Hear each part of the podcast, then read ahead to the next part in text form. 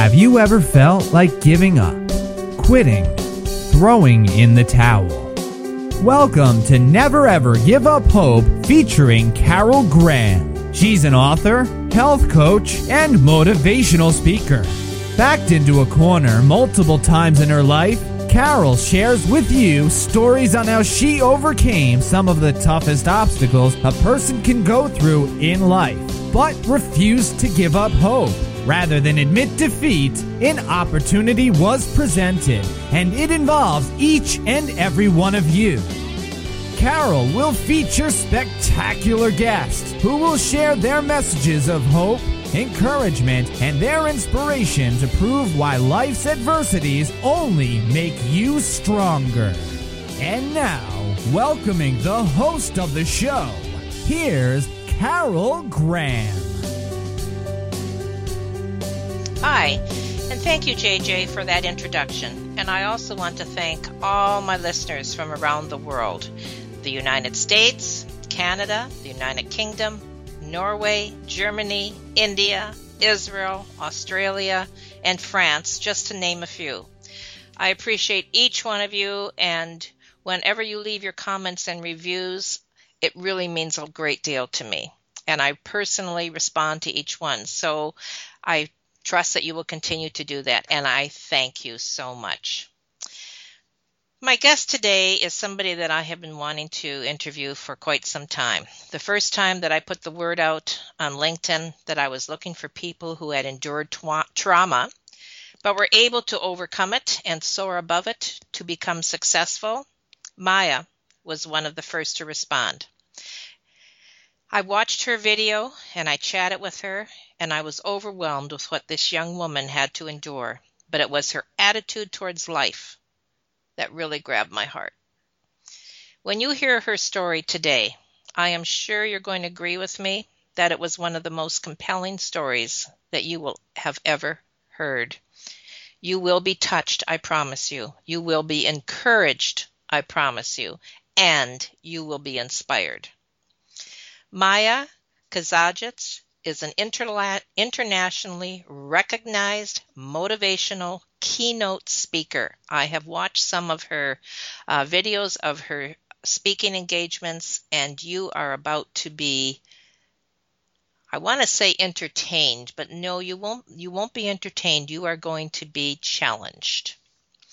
She is an entrepreneur, a, a strategist, and above all, a survivor.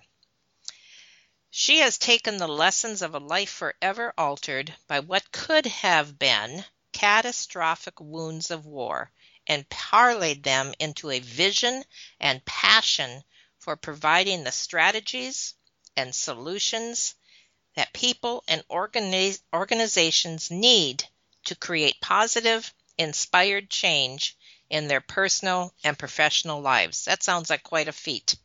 Welcome, Maya. Thank you very much, Carol. So we meet. This is a treat. Let us start by sharing what your life was like in Bosnia before your accident. Well, before accident, I always tell people it was a perfect childhood. I had I had the perfect childhood, and I never knew it. Um, it's I grew up in a small town in in it's not medium sized city actually uh, in ex Yugoslavia. Um, we um, actually had everything that we could possibly dream of. It was just like a, a really good system, a really good setup. My parents, um, they, um, my dad is a nurse practitioner. My dad, my mom is an accountant. Um, so they worked really good jobs. And uh, somehow my dad had actually figured out that with his buddies that if, if, instead of working eight hour shifts or whatever, they could work, you know, every fifth day, 24 hours. So he actually went to work every fifth day. Uh, the rest of the four days, he actually stayed home. And my mom worked, she was in a CPA for all the city high schools. So she was off during summer. So during summer, we went, had really great vacations. Every weekend, we went someplace and just explore the country. It's unbelievable. Um, we ate locally, seasonally, organically, um, without actually realizing it. You know, you just it, it's when you lose those things that you kind of appreciate them like everybody else. Right. But it was really a picture perfect childhood that I couldn't have had a better family uh, and connections because my family is huge. Uh, my dad has four sisters and two brothers, and my mom has two sisters and one brother, and all of them have kids and at least two kids. So there's lots of little cousins. You know, we're all kind of ear to ear next to each other, lining up, and it was just really amazing. Okay, so tell us, continue. Tell what about uh, your schooling and uh, anything else in your life that you would like to share prior to that? Um, well, the school was um, it was really great. It was much tougher than here, I have to say. Um, we we didn't do a lot of multiple choice tests in school. Everything was you had to regurgitate information that you learned. It was very tough. In fact, everything that I've learned up to my high school in Bosnia, I actually used it all the way up until my fourth year in college in the States. It was really, it was yeah, it was the fourth year in college in the United States that I started to actually get new information. And that information was actually related to my specific major, which was psychology and IT. But um, up to that point, I, you know, it was really, we had a very good base. It was very tough. It was back in the day, you know, the way it used to be in the United States back in the day, wherein teachers had authority, you know, and if, mm. and if the mm. teacher said that, you know, your your your your son or your daughter is not doing well in school and they need to change, the parents said, "Oh, I got to talk to them," instead of yelling at the teacher and saying, you know, no. Exactly. so defending was, them. Yeah, exactly. So it was it was tough, but it was you know all of, all those things obviously paid off because you know it, it allowed me through all of my recovery to not have to concentrate too much on studying because I already pretty much knew the topics. Um, so that was really wonderful. The school was, was, you know, was tough, but it was great. Um, I have to say one thing about my school, though. I I'm extremely co- close with my first cousin, my mom's sister's daughter, uh, Sandra, and, and, we are about six months apart um, in by age. And she was going to first grade, and I it was too early for me to go and she and I had never been separated from from the day we were both born. We've always kind of grew up together, and and when they were we went to kindergarten together and pre-K and all that. And when it was time to go to first grade, we were going to separate because she's going to first grade, and I and I'm still not ready for next till the next year. So I said I begged my parents and I said I want to go with her, and they actually talked to the principal and asked if um, you know, if I could go. And the principal said if she can learn how to read and write, she can go. Mm-hmm. So actually, at five years old, I learned how to read and how to write, so I can so I can go with her. And the funny thing is, in Bosnia, we actually had two alphabets. We we had Latin alphabet, which is what most Americans know, and then we have Cyrillics, which is some things that you would use in Russia. So we actually had one week we, we would actually use Latin and one week we would use Cyrillics. Wow. But that's only after like the fourth grade. The first three grades, they assign a letter to you. They assign one. And that's the one you study the most those first three years. And then after that, you do it. So I learned Latin because it's just a little bit more common everywhere and around the world and so on. And when I got to the first grade, even though I learned how to read and write, I got there and I was assigned Cyrillic. and I had to start, I had to start over again. So that's when you mentioned school. I thought, okay, that, that's the first story that came to my mind. That's good. I appreciate you sharing that. Now, what did you major in in uh, college? I majored in psychology and I kind of minored in, in um, computer science because that's how I paid uh, for my schooling. Oh, okay. Fair enough. So, what was your country like before your accident? Were you living in fear? Paint us a picture of that. No, we were not living in fear. We were, it was the most peaceful country. Like, we did not have any murders. In fact, there was like one murder in like 20 years, and it was some crazy guy, and they got out of the crazy hospital and hit someone with a car. Like, it wasn't anything gruesome. I mean, there was just really no crime. We, we walked and, you know, in the middle of the night in the streets, and no, no issues. Everybody was, everybody drove their cars. We had my family had two cars, which was unheard of. Most families in Europe have one car and then they share it. But my my family just happens to have two cars. But we walked everywhere. Um, it was really just that what you imagine that picture perfect European city childhood where everything is just seems so right. Uh, we were mostly concerned about when what are we going to eat next and where are we going to eat it and who are we going to eat it with you know that was just mm. It was just all about family time. My family in particular is very close and we would get together for a play bingo. And you know it's just for small amounts of money what would be equivalent to a dollar or five dollars everybody puts in and then we play bingo. And it was just amazing. It was awesome. Every weekend the city where i was in actually is divided by a river. There's a huge river running through it. And the city is like the city of Phoenix. It gets really hot in the summer, like 140 degrees, but it's that dry heat. But the river, the source of the river is right there, right outside the city. So the river, the water comes out, it's really freezing. So what you do is you, um, if you're really hot, you get in the river you can't even put your head underwater for longer than three to five seconds. It starts to hurt your head because it's that cold. And it's so nice because it's like a natural air conditioning. When you sit by the river, you could feel the cold breeze coming. Mm, right. It's really just like a natural AC. And then, not to mention that we were about an hour and a half, two hours from um, Adriatic Sea, which everybody I think knows now because Croatia is getting a little bit more popular in the travel world. And Adriatic Sea is beautiful. You know, Italy is across the across the way of the Adriatic Sea, Adriatic Sea, but lots of Italians come to our side because it's pure, it's pristine, these mm. beautiful waters, and just really unbelievable country to even go visit now. I mean that that whole genocide that happened, it was like a blimp, a little bit of a nightmare that most people right now are wondering why did this happen, how did this happen, and what the hell did it just happen? So tell us what happened. Well, it was really, you know, it, it's it, war is. It, I don't know about anywhere else, but I know that it's not like when we're war here in the United States. Here in the United States, you watch the news and somebody's going to come on the, you know, a president is going to come on or somebody's going to come on the news and say, hey, you know, we're at war with such and such country and we're going to bomb them or we're not, whatever the case may be and then you just flip the channels and, and that's it. You kind of move on and you go have your dinner and that's the end of that war conversation.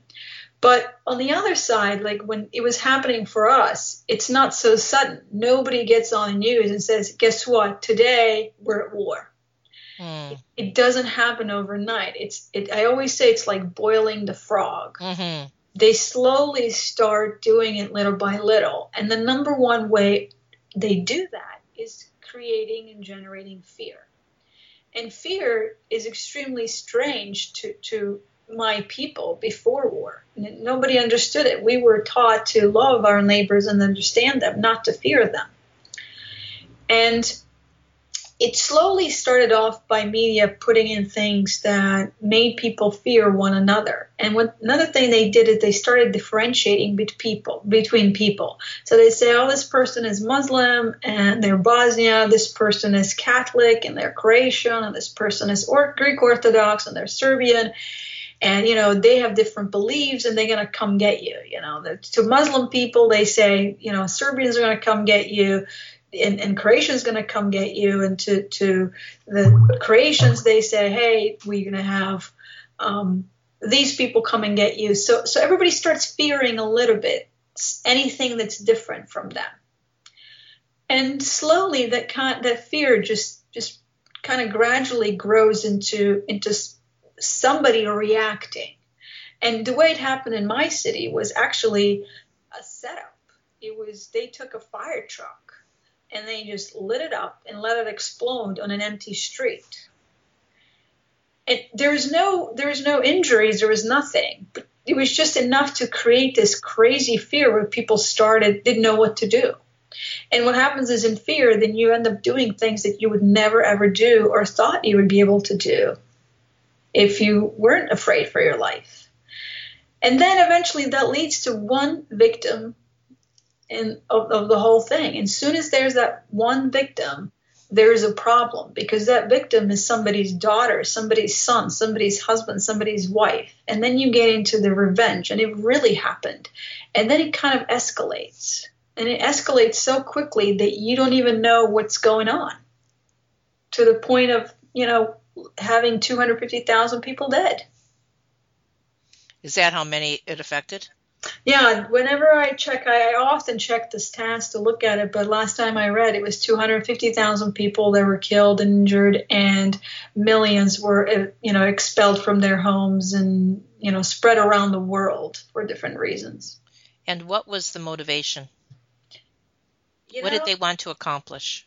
The, the motivation, the motivation that we always heard was that it, there was actually a joke and a running joke before the war in the city where they said, you know how we had that river and they going down the city and they said we're going to have the Serbians want to take the left side of the city, left of the river, and Croatians want to say take the right side of the city, and they're going to dump all the Bosnians in the river and let them wash out to the sea. Hmm. So the, the motivation was essentially regaining this property, which they believed 500 years ago or 1,000 years ago belonged to them. Okay. It was taken from them. They wanted, they wanted to get it back. But that's what we were thinking during the time that the war was happening. But, you know, now 20 some years later, when you look at the situation and you see what happened and you, you kind of do a analysis of post-mortem, if you will, we realized that the whole thing was kind of set up and it was all driven by money and had nothing to do with anything other than money and politics. So it was just all very much calculated and and that's why the jokes came and that's why we actually had certain shows that they would show. Um, they were like um, almost like a saturday night live shows every night. And they they showed as though there was a war happening in a country and it was ironic how almost identical it was to the places, to the names of people and everything. It was crazy. So, what were you personally going through during this time? Were you buying into the fear? Was your family strong? How did they react? Um, depends on you know my family is large, and when you get to that place, it's it kind of gets interesting. And being that my family is so large, um, it um, we had a mix of Catholics, Greek Orthodox, and Muslims, all married and in the families. And, and we don't have, like, we have, we know one person that got divorced. We don't have divorce. My parents have been married for 40 years almost, um, all of my aunts and uncles. So, so for us, um, the, the divorce and splitting the family is a huge, huge thing. And uh, we all lived within, you know, 10, 15 minutes of each other. So when the war started, you had this kind of weirdness. You, you, I love my uncle who just happens to be Greek Orthodox. It didn't, you know, it didn't make him any different right. when that happened. So my family was perfectly fine, although there were some families that got split up. Um, one of my uncles actually happens to be in a Serbian army, and he was he was like at the top, one of the generals or something like that, pretty important. And he called my aunt and my father and said, There's going to be a mess in Mostar, which is where I was from. You got to get your whole family out. And my aunt just listened because those were his kids. And she said, Okay, fine. And she sent them. And they left.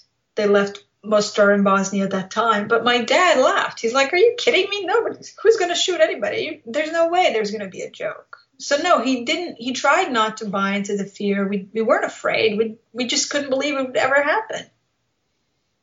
And then it happened. And then it happened.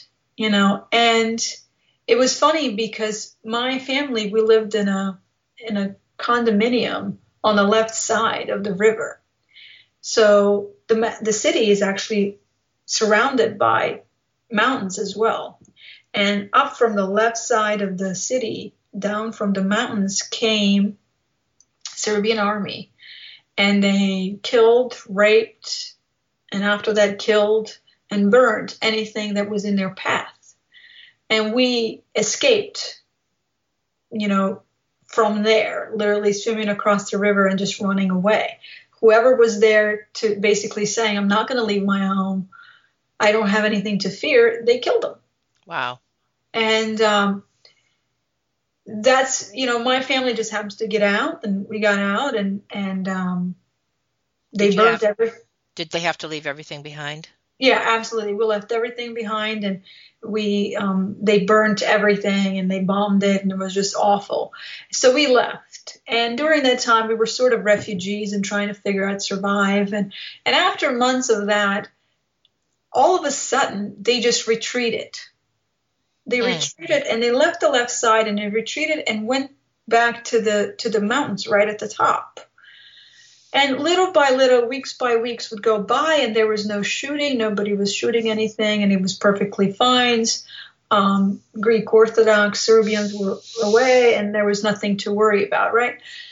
And so my family and a bunch of other families started slowly to rebuild, to go back from the right side. We stayed in my aunt's house, and we would go every single day in the morning, and we would work and try to repair and clean up as much as we possibly could to just to get it back ready for living.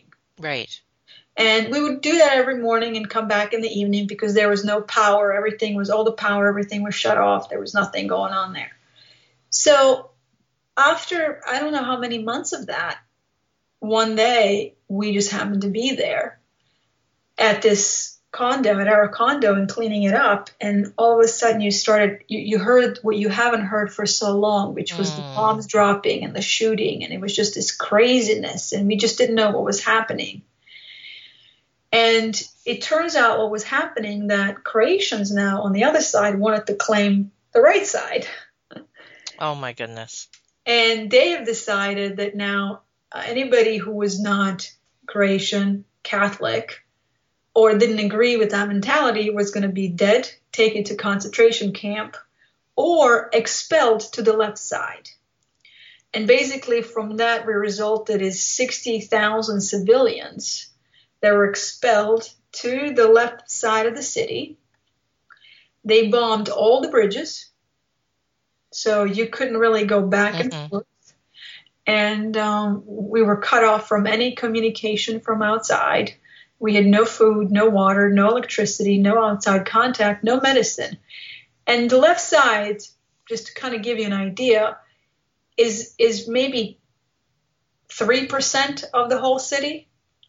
So, and it's all residential. There was only one commercial building, which was a water testing laboratory, which was a two-story building that maybe had, you know, 10 rooms, 10 offices, and that's it. Everything else was residential, and it has just been prior couple months been burnt and destroyed by the Serbian army that came from the other side. And what they did is they put these towers with loudspeakers at the edge of the river, and they pushed this Croatian propaganda. Wow. and it, all you, you could hear that constantly going. And i think that was twofold. One was for us to listen to it because it's the only thing you could hear. And the second thing was that their people over there didn't know that they were bombing us Oh. you know you don't just hear that. Because at that point we were getting bombed now all the time. The bombing started to back up again. They started doing the snipers and everything. So and yet you stayed. we had no at this point there was no option. Okay. there was now we were surrounded by two armies and there was no getting in and there was no getting out. In fact um, during that period we were like that stuck for many many months and during that period un came in with a bunch of media and they got stuck too. Really. and they couldn't get out. And that turned into a whole other ordeal. Right. but they even they couldn't get out because they just there's no way out. You know you got you got armies on two sides and you're stuck in this maybe 20 block radius of residential housing and that's it. You got to figure out how to survive Do you remember what was going through your mind as a young girl at that time? And how old were you? At that time, I was, you know, 15, just turning on to 16 years old. Not quite 16, but just close to it. And I, I, I remember exactly what was going on in my mind. And, and it was so completely separate from me, I had no thought that it would ever affect me. I thought that the whole war is politics and it's a world of grown ups and it doesn't affect children. Mm. That, that was really, I was completely disconnected to, and it didn't matter to me that it was war. And I figured, you know what, sometimes they'll work it out. All right, now, I, I'm a kid, now I get to play. so, and the only thing I was like, okay, there's no school, so I'm good with that. what an attitude. and what about your parents? What were they going through?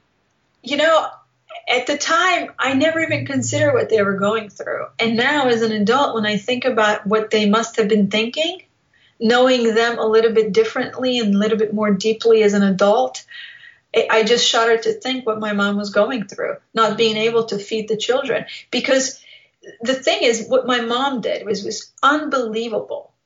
It is it is such a reflection of, of how amazing and perfect my mom and any mom is. I mean, the strength that the woman and the power of, of, of a mother can be pulled out in those situations is unbelievable. But during the entire time, I mean, we had nothing to eat. You know, we, we just, we would go outside and try to figure out, you know, if we can eat this grass or that grass and, and what's to be for dinner that day. But somehow she actually made a meal every single day and she would set the table up with the white tablecloth with all of the utensils and all the plates and everything like there was no war. And not one time were we allowed to act like there was there was a war going on. Hmm. It was it was expected of us to behave as though things was as normal and as usual. So whatever there was going on through their head, obviously they were aware of it, but they made it unbelievably normal during that period of time. And it's kind of crazy to say, but it's one of my favorite times in my life. Like I love it. I love to think about that time. I love people. I love I love camaraderie because when you have nothing, we're stripped away from everything. Any possession, any material things, and you're just down with 60,000 civilians, you make really good friends. You make friends for life. You connect on these personal levels that you create relationships and friendships for lifetime. And when I think about that, I think about it all fondly. And that's part of what we're going to talk about uh, later that I mentioned in the beginning is your attitude. So what you're doing right now is you are painting a picture of, first of all, your mother, who obviously gave you unbelievable life lessons and strength and just learn coping skills without you probably even realizing that she was teaching you. Absolutely. I, I have been shocked and grateful when, as an adult, I realized that and how much influence my family, my father, and my mother had around me as a support system to to be able to just basically face any any obstacle you know sort of with your head held high and just go through it and find the best in best in any situation. You just hit the nail on the head finding the best in any situation your attitude. Yeah. Now through along with uh, let, well first of all let's back up what happened that that day, the D Day? D Day, D Day. You know, it's funny it's called D Day. Um, one time, the Discovery Channel contacted me and they said, you know, we want to do a documentary about you know some stories, and your story sounds interesting. And they said, you know, this, the, so the stories, the, the show is called, the documentary is called "The Worst Thing That Ever Happened to Me." And I said, sure, I'll do it. I have no problem doing it. But I said, that's not the worst thing that happened to me. I said, I, I can th- tell you a lot more things that happened to me in the States. They're a lot worse than that, but you know. We're not going to go there, right? yeah, but that's, you know, but it, it the D Day. So I like much better D Day instead of the worst thing that ever happened to me. uh, because quite frequently I think it's actually the best thing that ever happened to me. But it formed um, your life and made you who you are. Oh, absolutely. Well, if you don't mind me just telling you this one one particular incident, it was right before war when we were talking about that fear um, and it was just right getting on that borderline where every like week you might hear one bomb explode. So it's not quite there, but it's almost there. And my family and I, we wanted to go see my aunt at her house, and like I said, we walked everywhere. And we went to walk to my aunt's house. And as we walked outside, my father said, Okay, let's separate. And I said, What do you mean, let's separate? We always, four of us always walk together. He said, Well, I'm going to go first, then your brother, then your mom, and then you. So that way, if the bomb falls, it doesn't kill all of us. Oh, my goodness. And I remember walking that entire walk and thinking, Okay, if I had to close my eyes and pray, where would I want that bomb to fall? You know, you gotta you gotta pick. And I'm like, you know, at the end, I'm like, I hope it falls on my lap. I hope it happens to me because I just couldn't imagine losing any of them or oh. anything bad happening to them. That was like maybe a year or two before I got injured. So when I got injured, to be honest with you, it was almost like a relief because every family during that time that was there has a tragedy, a bad one. Mm. And for me, I was the one in my family, and it worked out perfect. You know, it, it was the odds were that maybe you know my rest of my family would be okay then. I understand that totally. That's amazing that as a young girl that you could think that way. Okay, so walk us through what happened D-Day. So, so D-Day, I uh, my mom, my brother and I, we were outside and kind of playing. He was across the street with his friends hanging out, and I was um, I was hanging out with my friends, and my mom called me up because I never had enough time to eat. You know, for me, the war and not having enough food was perfect because it, I just I'm just one of those kids that just doesn't eat. So she called me up and she said, "You're the only one that didn't eat. Come on up. You got to get something to eat." So I went upstairs to our third floor condo, and she had set up everything. I could see like a little soup and and uh, was all waiting for me. And I went to the bathroom to go wash my hands. And as I'm washing my hands, now as I'm washing my hands, it's not it's not an easy thing. There's no spigot. You gotta have a bucket and you're pouring it over, and you got this little piece of soap that looks like it's from 1945, and you're trying to use up very little because you don't know how long you're gonna need it for. So as I'm washing my hands, I hear my friends talking outside. And I jump up on the bathtub, which was near, and look outside the window, and it's three stories down, and there's four of my friends chatting. And I start talking to them. They're talking. They're we're, we're trying to decide what we're gonna do that evening in a basement because we don't have electricity, and if it requires light, then we need to make the lamps, and it's a whole process. So that's kind of what we're chatting about. But because I was on the third floor, I was yelling. They couldn't really hear me. I just said to them, Hey, I'm going to be down in a second and we'll talk about it. And as I walk outside, I go through kind of the hallway and look over to the dining room and the kitchen area, and I can see my mom washing dishes, and her back is turned towards me. And I'm thinking if I ask her to just go downstairs do it, she's not going to let me because she's going to want me to eat and then go. So being the smartest kid ever, I decided I'm just gonna I'm just gonna run downstairs really quick. She won't even know that I was gone. I'm gonna run down, decide what we're gonna do, and come back up, and she won't even know that I she won't even miss me.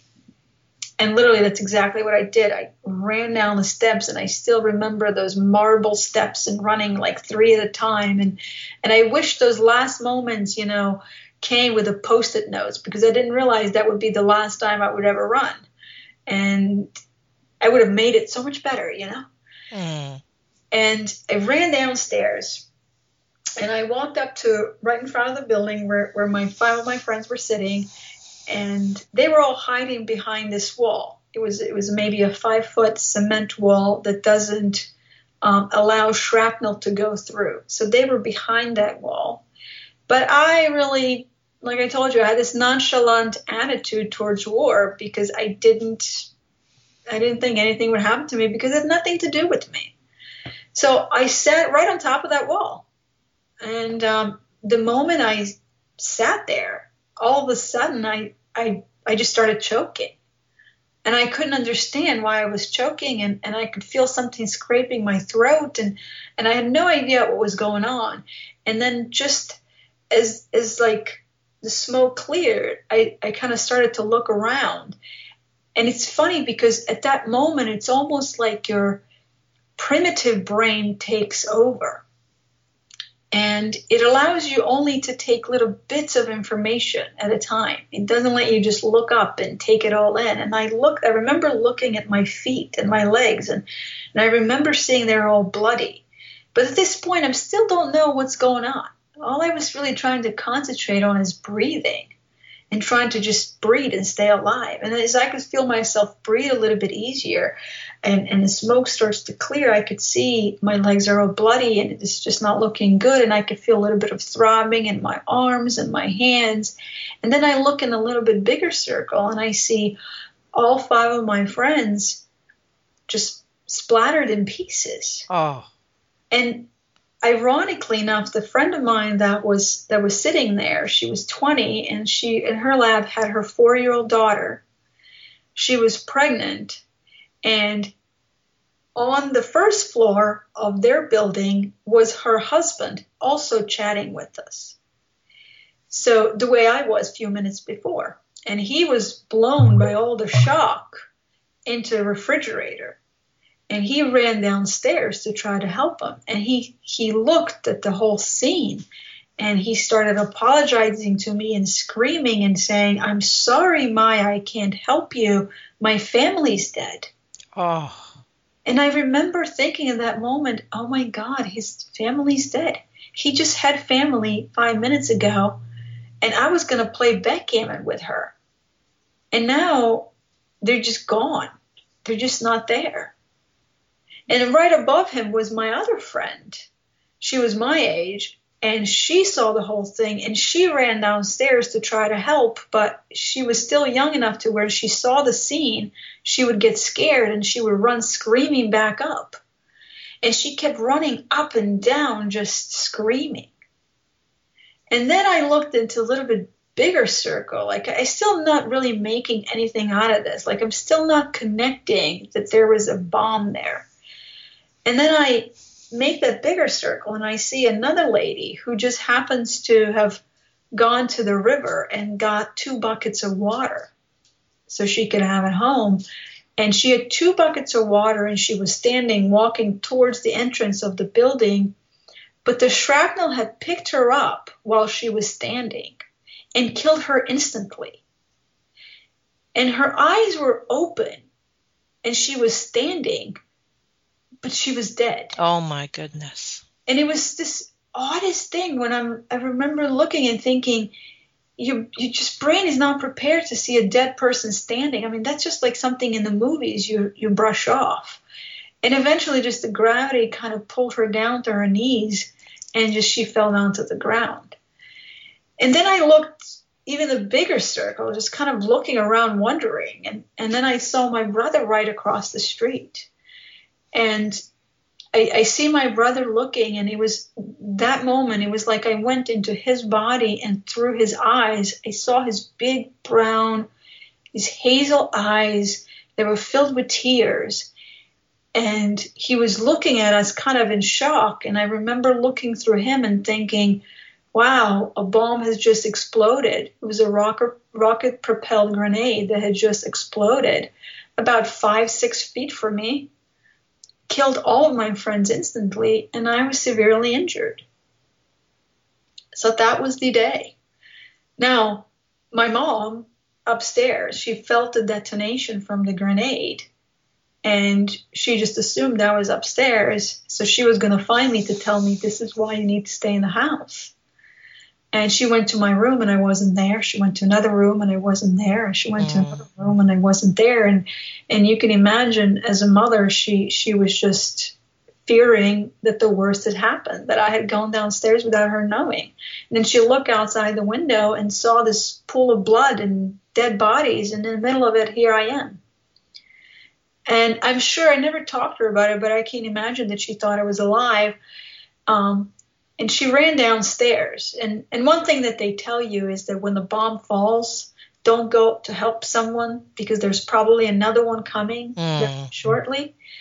But when you're a mom, you just don't, you just don't think about that. She just ran downstairs to my arms and started hugging me and crying and saying, "Oh my God, Maya, you're alive," and just you know. And I said, "I'm okay, I'm okay," and and that was it.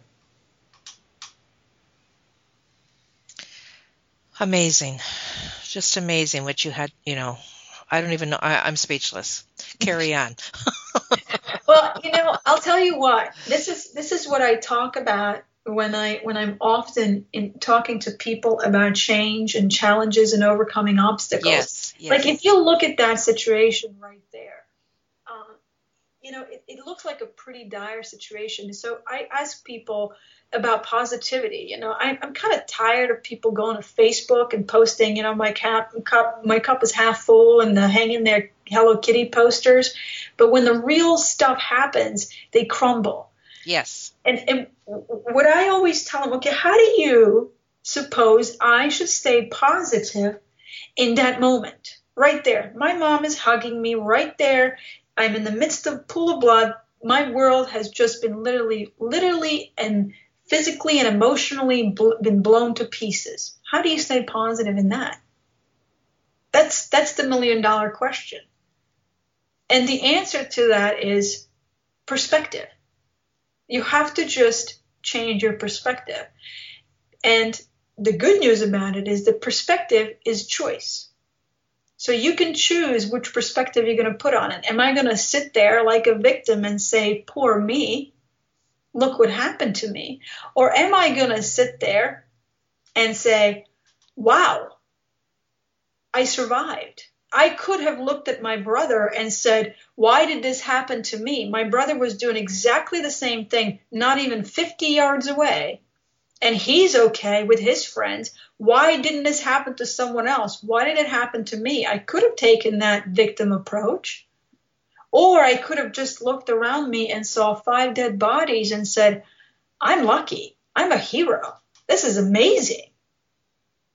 And that's the approach and the perspective that I chose to do. And you have done that your entire life, obviously. Absolutely. For me, it's innate. For me, yes. it is built in. I yes. don't think about it. Yes. You had mentioned. Well, is there anything else you want to share right along with that? I mean, you said that you you share this when you speak publicly. Is there anything else along those lines? Uh, no, that's. I mean, that's it. I I'll, just want to make sure that people get that positivity is a matter of perspective, and perspective is a matter of choice. I really like that. I'm going to put that on your uh, web page when we do this up as well, because I think that is essential, and we could probably do a whole show expounding just on that.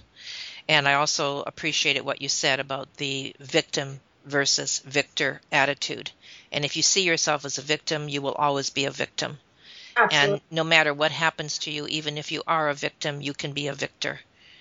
And it's exactly what you said a matter of perspective, which is a matter of choice. That is huge. And when people can grasp that, they can soar above their circumstances, which obviously you have done. Maya, tell us about the seven building blocks that you were uh, sharing in your bio. Well, I want to first make sure that audience understands that these are seven building blocks, not steps. A lot of people, um, when I when I mention them, they try to think of them in steps, and, and I could see that it's, it's, a, it's a natural way of, for us to be thinking and, and sorting things out. Uh, but the importance of them being building blocks is that if you remove a, one building block on a bottom or during the process, everything starts to crumble. It becomes a little bit unstable.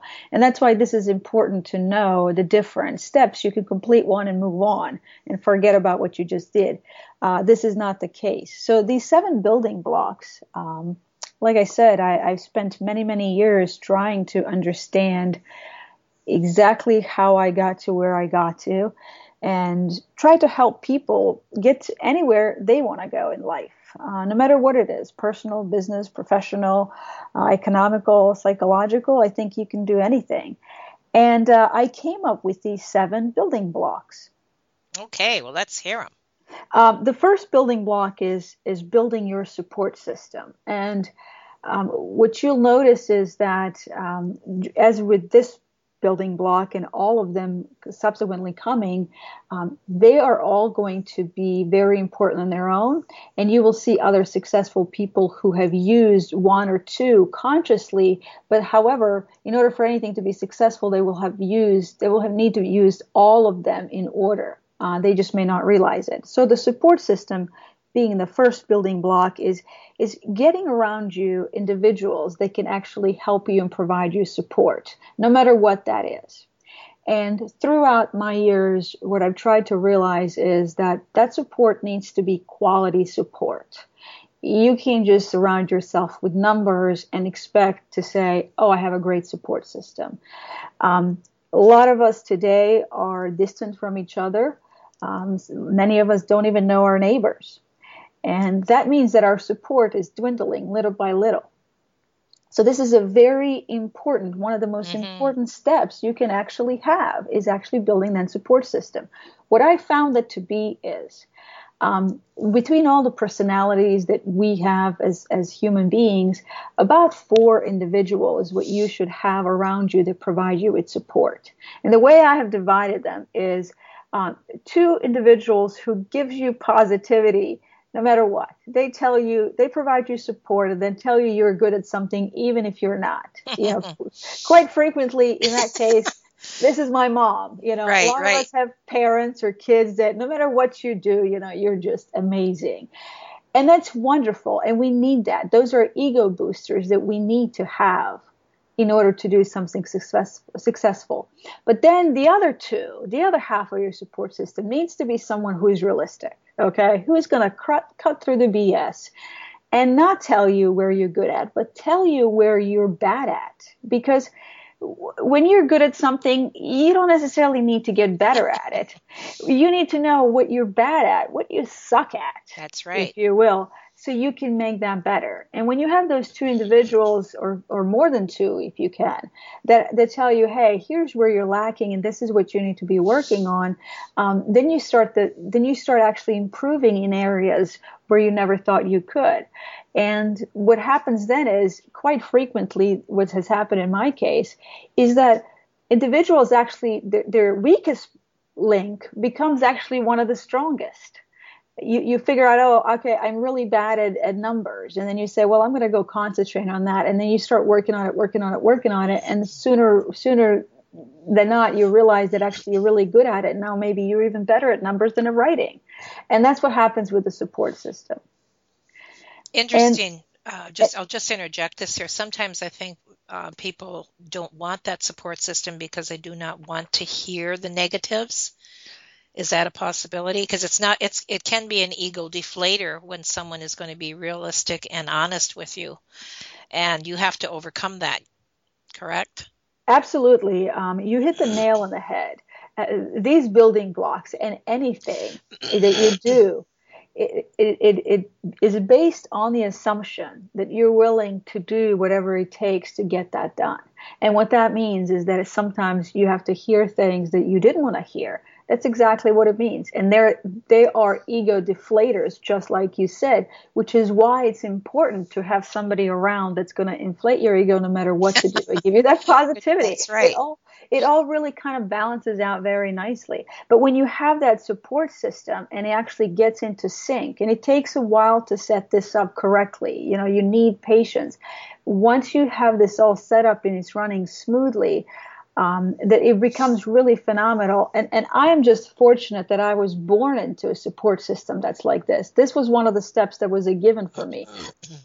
I didn't have to work on it. It was just it was just always there. I to be honest with you took it for granted and you know never really appreciated it until you know day when I was 16 and my entire support system just vanished. But uh, a lot of people um, especially in the United States, uh, they're so distant from their neighbors, their friends, their family, their college friends that that support system is becoming weaker and weaker. And I'm afraid that with the expansion of social media and social networks, we have this illusion of closeness and relationships and support. And that becomes, mm. to me, a big problem. You know, it's, it's wonderful that you have 100 people um, like your brand new logo or your new book or your new story that mm-hmm. you wrote on Facebook. That's wonderful. But are they really going to support you through that process of writing the book, publishing, publishing the book, right. and going through your career? So, good point. So the support system is is extremely important. And then once you have that support system built in, once you have that first big basic uh, building block, then what the second building block just kind of naturally starts to roll in. You start hearing these positive things if you're doing what you're supposed to be doing. So you find a weakest link, and let's say it's it's uh, you know you have a you want to write a book, but it's very difficult for you to do it. So you you actually uh, work on it with your support system and individuals in there, and you start seeing that you're improving.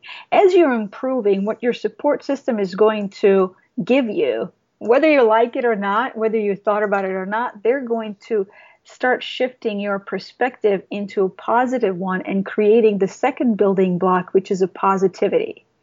And that is the ability to see any situation, no matter how hard it is, a positive one.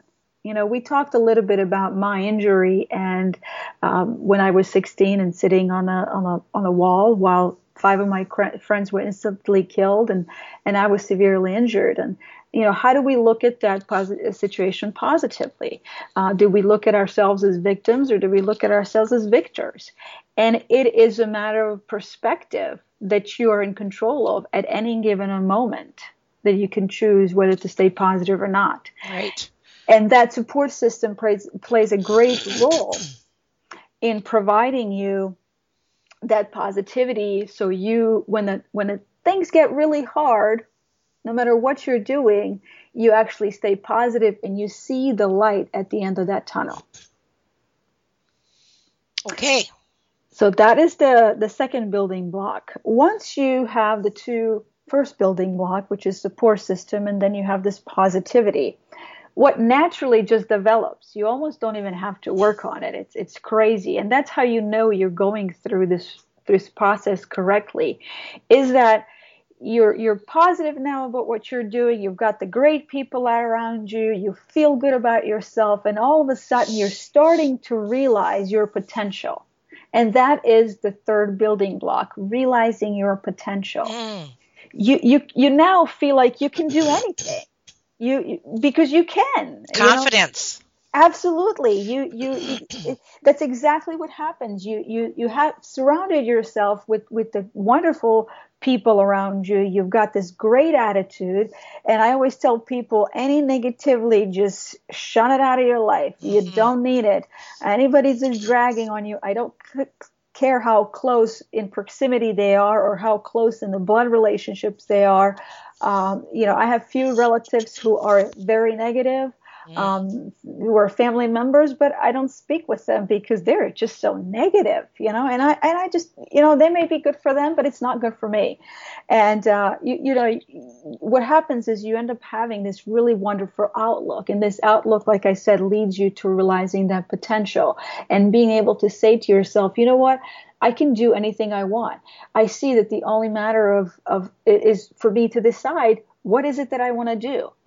And this is a very important and amazing building block to reach because when you see when you reach that potential building block and when you realize that that moment and there's just a shift when you actually wake up one day and you, you feel so good like you can conquer the world kind of like the way we felt when we were 16 you know mm-hmm. Right. I mean, where did that go? That, that's that's what I was always in the search for. I'm like, no, I don't want to give it up. I don't care that I'm almost 40. I need it. I'm addicted. You know, you feel like that. You feel that euphoria, and and you feel so good, and you've got all those endorphins running. That's when people actually start making changes, hmm. true changes in their lives. They start making career changes and they say, you know what? I'm not going to do what everyone thinks I can do. I'm going to do what I want to do. And, and that is to me a number one reason to happiness and to follow these building blocks is so you can do what you want to do and not go to work miserable, not go to work unhappy, not go through life just going through the motions and just getting things done because I don't know, that's what you're supposed to do. um, when that potential gets realized, you actually start doing things that you want, and, and your, your world literally just opens up.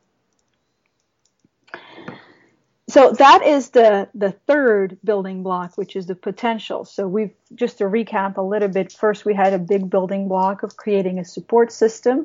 Then we, on top of that, developed positivity, which then essentially led into us realizing our potential to be able to do anything we want to do. And sometimes people get stuck on this step. Now they realize, like a 16 year old, you know what? I can do anything I want. What is it that I want to do? You know, I want to be a congressman, right? Well, the next thing is after this euphoria is like, okay, well, what do I do Monday? You know, how do I start? How do I mm-hmm. how do I start this big venture? And this is where the following step is extremely important, and that is the building block of small steps. That is, you have to break down anything you want to do into smaller tasks as you possibly can. And I'll just use a, a, very quick example from my personal life. When I was first injured, I was I didn't walk for so long that I literally forgot how to walk. I That's had to good, learn yeah. it. I had to learn it, and it's mm-hmm. it's it's literally I didn't know how to take a step.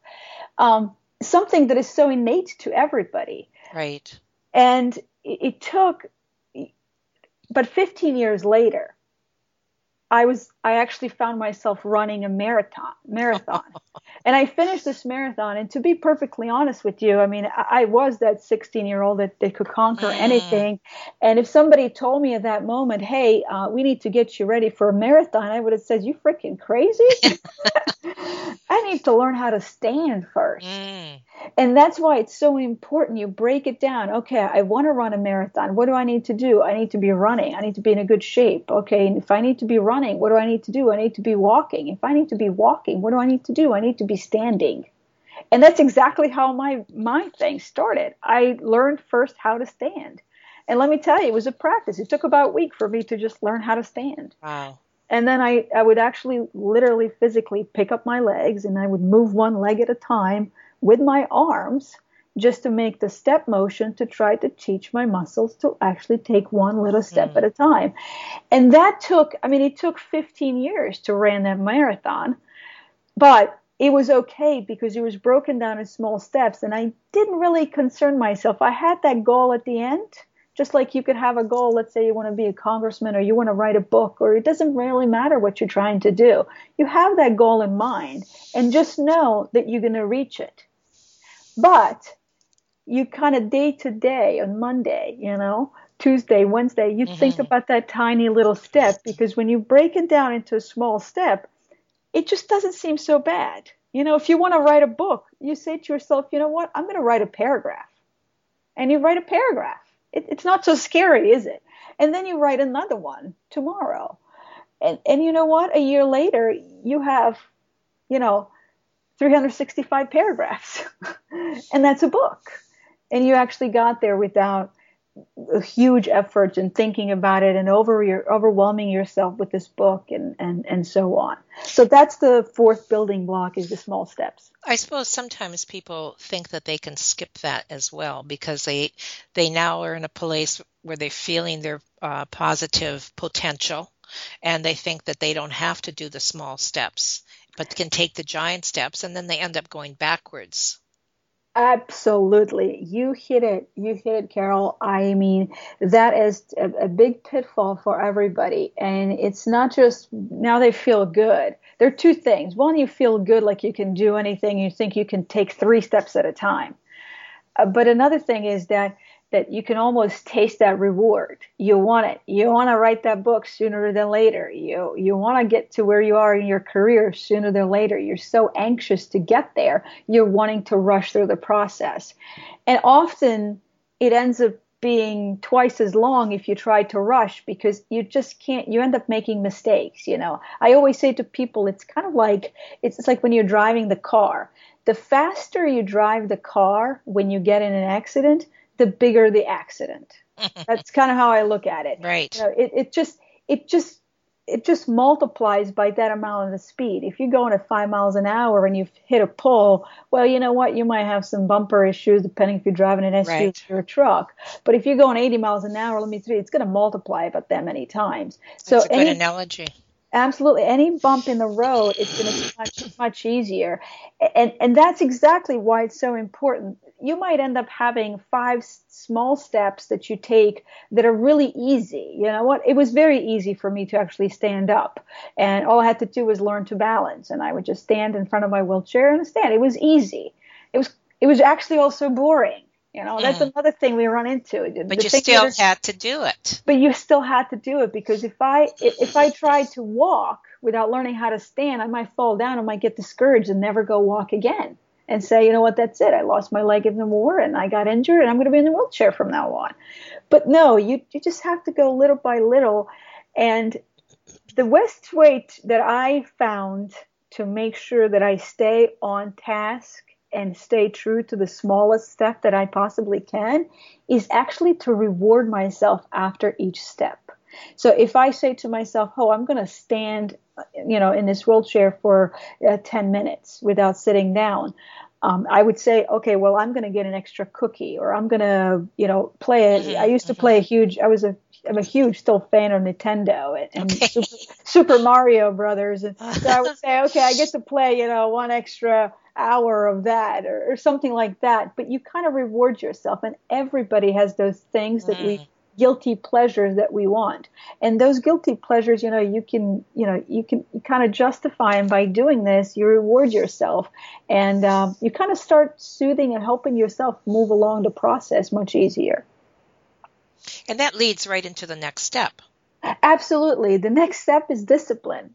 What everybody misses is you have in order to be successful you have to be disciplined. Mm. i don't care who in that's the world right. you are. That's the number one thing they're going to tell you. Discipline hard work discipline hard work. And what what the problem is that and i'll start i'll start with with something that's common for everybody today is diets.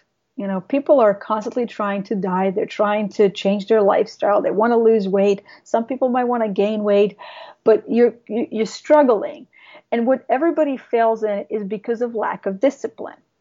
And and that is an obvious example why that fails is because they haven't broken it down into small steps. It's very difficult mm. to make a huge change and stay disciplined.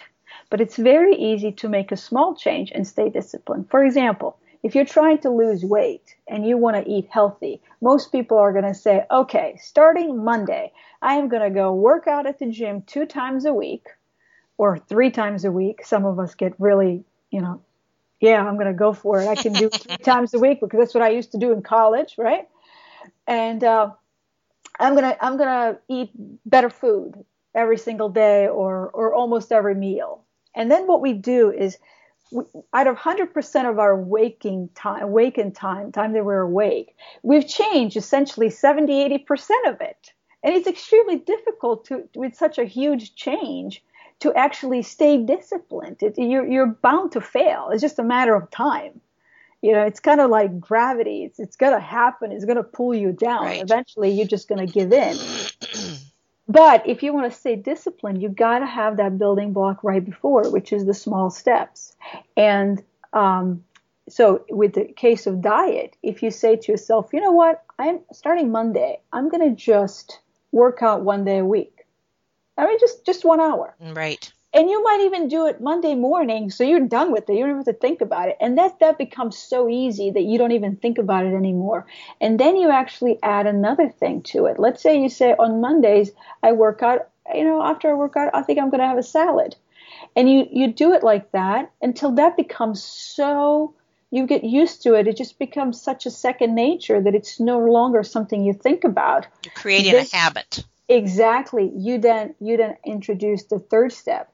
And that is why the building block of small steps is so important in order for you to be disciplined.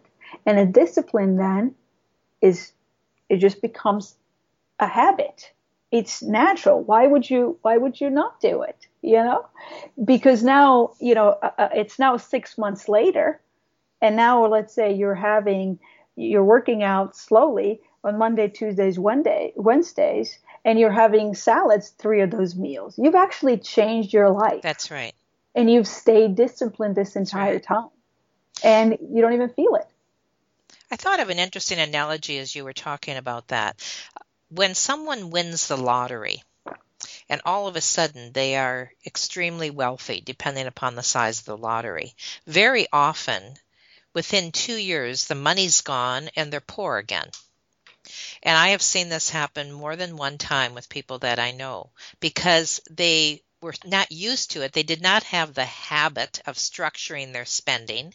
All of a sudden, they had all this money. They didn't have to be disciplined um, because, anymore because they have all the money, right? right? So they end up spending it all and don't discipline the way they spend it, and they're right back, maybe worse than when they started before they ever won it. And it just when you were talking, I thought, my goodness, that that's that's why that happens. Well, it's interesting you use that analogy because in my when I do speaking engagements, that is sometimes one of the analogies that I use, oh. and that that is actually, I mean. because it's exactly what happens you you you you haven't developed the habit it's just it's just the only way we can succeed in anything is if our environment is sort of sets us up for success in today's environment, we have everything working against us. Mm. So therefore, we have to create an environment where we can actually succeed. And these seven building blocks allow you to create that environment. Um, and when you have uh, huge amounts of money introduced to somebody who is planning their retirement by winning a lottery, they don't have structure, they don't have discipline, they don't have that environment set up to success. So you can give them as much money as you want, they will always be short. And by the same token, I know there are quite a few uh, entrepreneurs that I've met, including one me as one of them, who, if you ask them the question, if they took away all your money right now, how long would it take to get get it all back? Mm-hmm. And most of them will actually tell you exact timeline, and it's usually within a year. Mm. You know, mm. I don't. You can take everything I have. You know, and when I came to the United States, I literally had nothing. Right. I, I didn't speak any English. I had a teddy bear, which I used to bite on for pain. I had a T-shirt that I wore on me. I didn't even have a pair of shorts. I had underwear because I was so injured. And I had a rock, which was a memento from a, a, a, bridge in the city where I'm from. So I had a teddy bear T-shirt and a rock and no English. And I created this nice um, very comfortable life for me. And if I went there again tomorrow and I had zero, I would within a year I would be back exactly where I started. And that's because I have created and I know how to make an environment for myself that will allow me to succeed and get to the goals that I that I want to get. Very good analogy. And uh, so once you once you do the small steps and you've now created the discipline because now you realize that you are, you know, you're able to do this and it's so easy and it's become actually part of your lifestyle. Something something what people, um, you know, I think they attribute it to very few sort of very important individuals. Um, the trade, which is tenacity that develops automatically. We're, we all have it in ourselves to be very tenacious and never give up when something difficult presents. But it's just like I said, in that environment that we have presented, everything sort of work against us. So it's it's hard to kind of stay tenacious. You just kind of want to give up. Uh, but if you follow these building blocks and now you're disciplined, and if we go with the with the um, with the example of our diet, um, you are now eating, you know, three meals a week that are healthy. You're working out three times a week. You're seeing some of the you're seeing some of the pounds come off.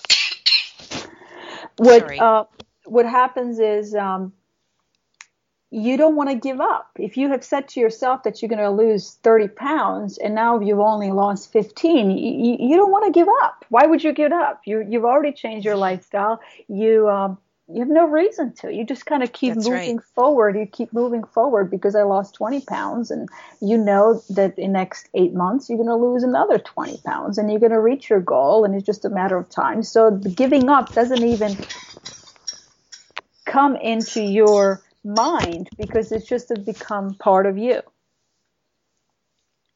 Tenacity. Yes, and tenacity is the fifth building block, and um, the last things that we're led to once you start getting all these building blocks, which is first what we started was the support system, which then essentially leaves you to create this positive environment, which essentially then leads you to realize your potential that you can do anything.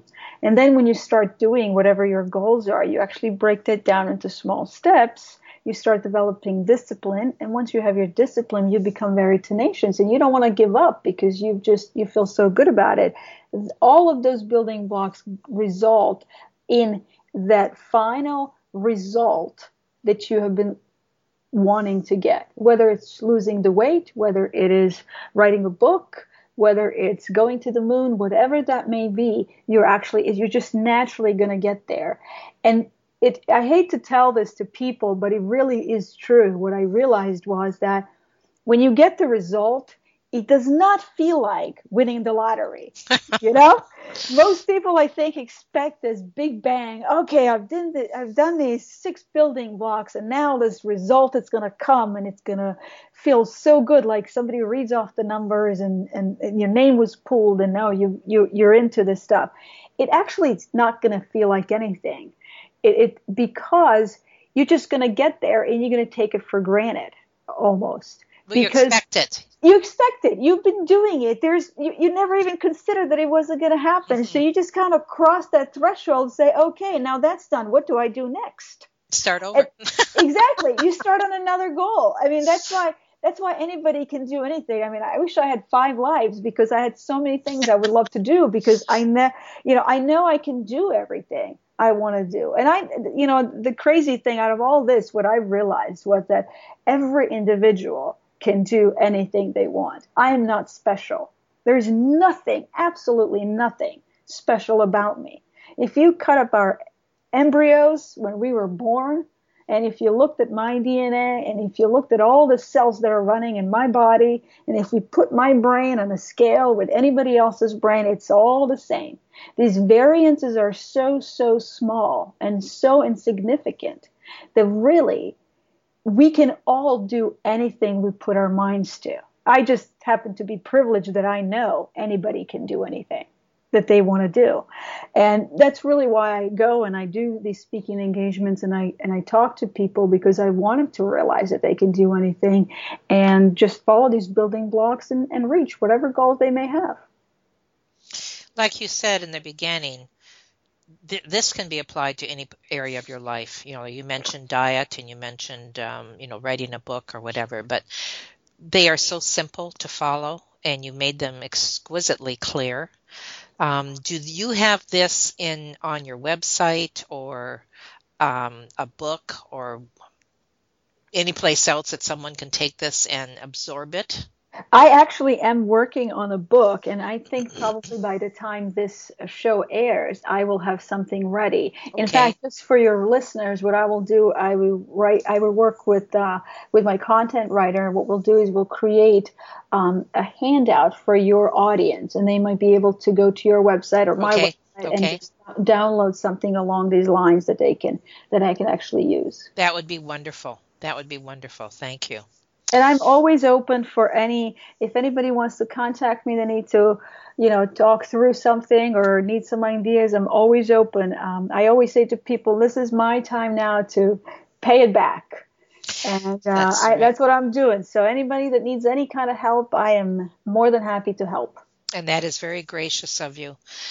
This has been a long um, podcast, but it's worth every single second. And I hope that the listeners will listen to the entire thing even more than once, because not only did you inspire us through your uh, your story of your life, but you also motivated us.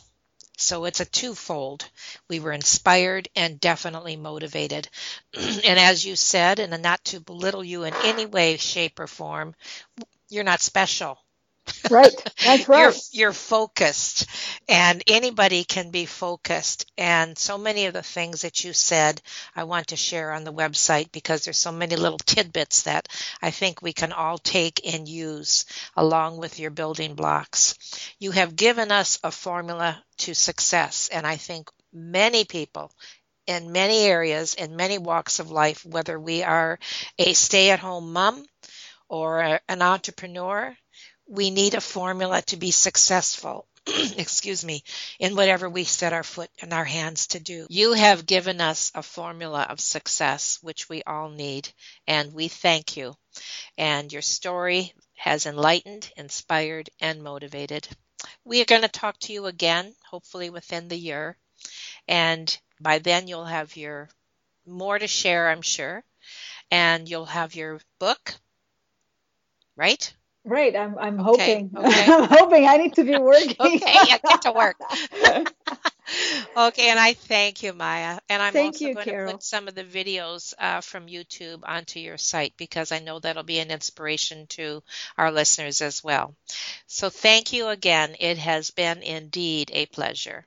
Thank you very much, Carol, for having me. I'm happy to come back anytime. And as I said, I am just a phone call away. Okay. Thank you. All right. Thank you.